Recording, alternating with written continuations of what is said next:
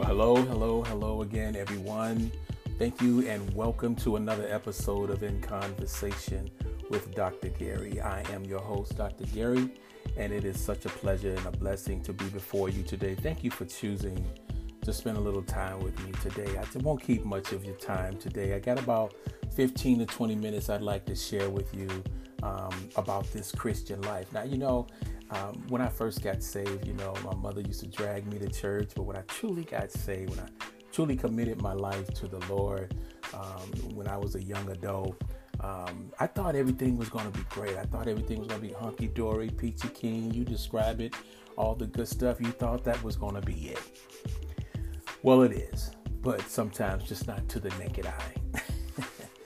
But I will admit, and if any of you will, I admit I'd had some some struggles, some struggles in wondering, honestly, if if it was worth it. I'm watching all of these people prosper uh, who aren't saved and selling dope and, and, and doing all kinds of things in the world, making all kinds of money and just doing all the kind of things. And it seemed like there was no repercussions uh, for them. And here I am doing my best uh, to to convert my thoughts and, and everything that I do and did uh, over to the Lord and let Him have complete control of my life. But I was struggling. I, I was really struggling um, about this Christian life. And so, uh, I, my question to you is today is: is Have you ever uh, become so disillusioned with your Christian walk? I don't know. Maybe you may have started out uh, your faith journey with with all of these great enthusiasms, you know, for Christ and and, and His gracious salvation, and, and, and all that is well and done, but uh, as time passed on, uh, you began to see and wonder why you were still struggling with the same old sins. You, you think these things would go away, but no, God doesn't take them away. He helps you deal with them, but He doesn't remove them. They're still there. Uh, and so, why serving the Lord had become a burden rather than a joy, and, and, and I was trying to figure out why I wasn't experiencing the peace um, this peace that surpasses all understanding. Why wasn't I receiving what Christ, Christ had promised me? Uh, and so, uh, in all honesty, that's just just the way I felt at one point in my life. Amen. And so, despite having being a, an assistant pastor uh, for several churches um, and being licensed and ordained as an elder and all of that stuff uh, for some time, and seeing people respond uh, to when I preach and preach the gospel and and I was I was simply dissatisfied with my own spiritual walk. I wasn't happy with how things were just going in my life. Yeah, I was talking a good game, you know, and I felt like I was doing the right thing sometime, um, but this was an all the all the time thing, you know. But I felt like something was missing. You know, I didn't know exactly what it was, and so I began to study scriptures more. I began to pray more frequently. You know, I was fasting, you know, for periods of time that I just wanted to break through. I wanted to break beyond my threshold, you know, where I felt like I was controlling things. I was working harder at communicating with God. And so, you know, even I even preached longer. People like, oh, hold up, man. you know, you've been up there about two hours, you know. but that wasn't it, you know, because I still felt like I was defeated. After all of that, I just still felt defeated, you know, and I felt like I lacked the fruit of the Spirit in my life, all the love, the joy, the peace and patience, and you know them all in Galatians 5 22 and 3 23. But, you know, and, and honestly, I was just really becoming exhausted. And I was striving, and I hadn't had anything that was felt like that was leading me to this this spiritual victory that I was looking for. You know, and, and, and honestly, when I was at my lowest point, uh, I finally I picked up this book um, about uh, Hudson Taylor. He, Hudson Taylor is uh, the founder of Chinese Inland Mission, uh, and despite his love for Christ uh, and his desire to serve Jesus with his whole heart, uh, faithfully, he described himself as a burdened Christian who was overwhelmed by all of his responsibility. He felt defeated by sin and, and having no rest for his soul. Amen. Uh, and, and I quite honestly, that's exactly how I felt. Uh, one of Taylor's friends wrote and, and reminded him uh, to let God, let Jesus Christ work in him by abiding and not striving.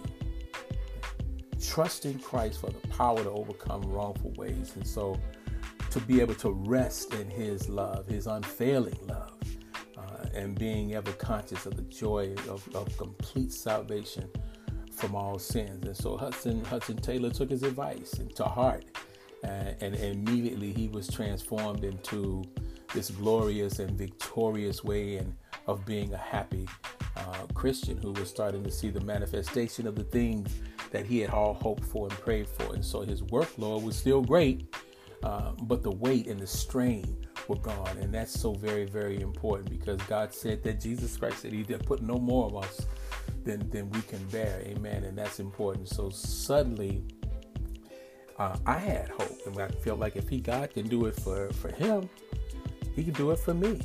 Uh, so I realized that the answer wasn't striving for all those things, it was abiding in Christ. Amen. And so in, in John 15, uh, particularly the first through the 11th verse, Jesus used the illustration of a vine and its branches to explain how the relationship between him and believers were, were important. So uh, he is the vine and, and we're the branches, and it's his life flowing through us that produces fruit, not our own power, but His life that produces the fruit.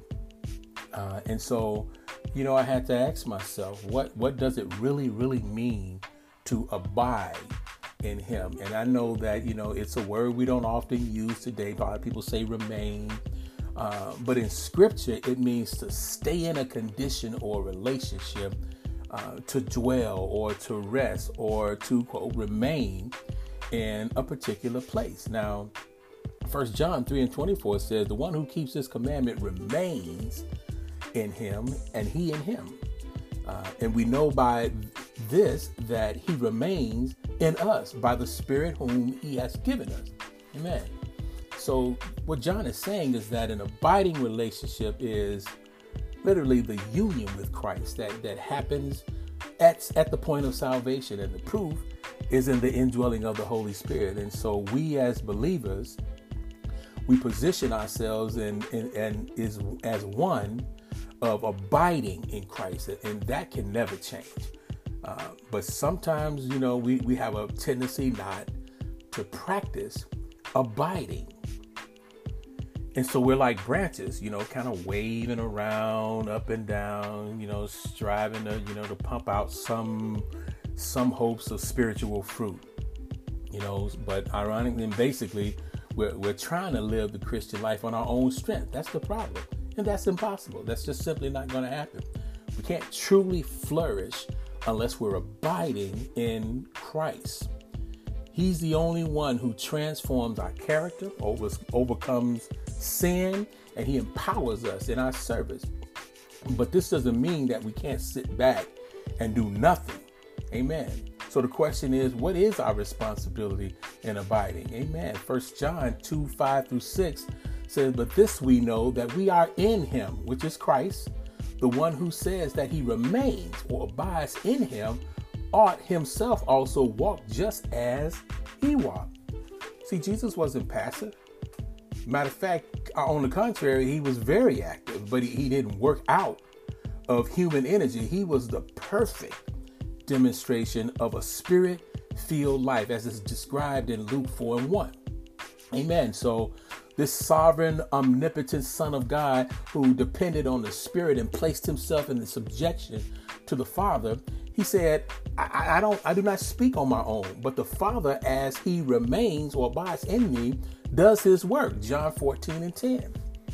So actively, so to actively abide in Christ, what do we have to do? We have to walk as he did, not in our own strength and wisdom, but in dependence on the Holy Spirit and in submission and obedience to the Father and his word.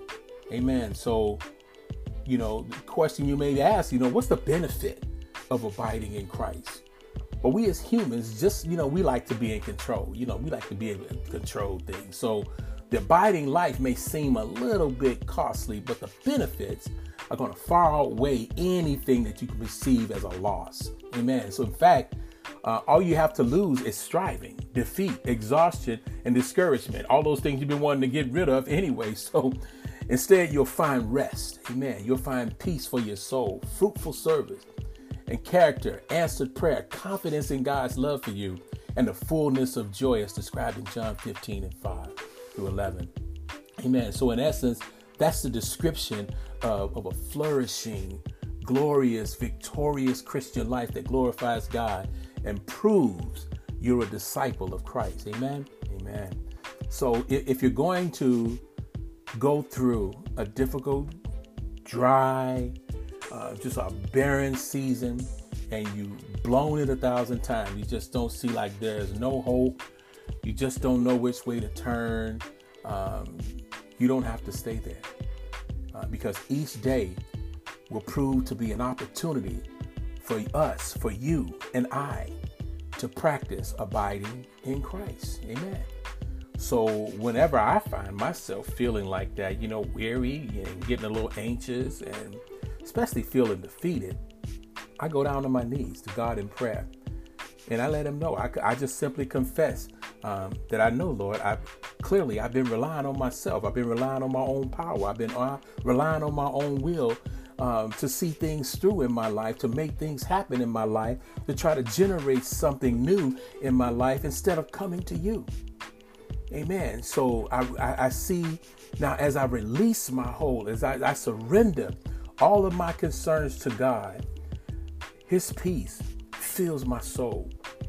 It, it, takes up occupancy in my life, and I start to see the manifestation. I can feel the difference uh, in my spirit as I begin to rely on Him, as my faith is being exercised, not having to see things before I trust Him because He energizes me to handle whatever I'm facing. Amen. And you too can experience the same.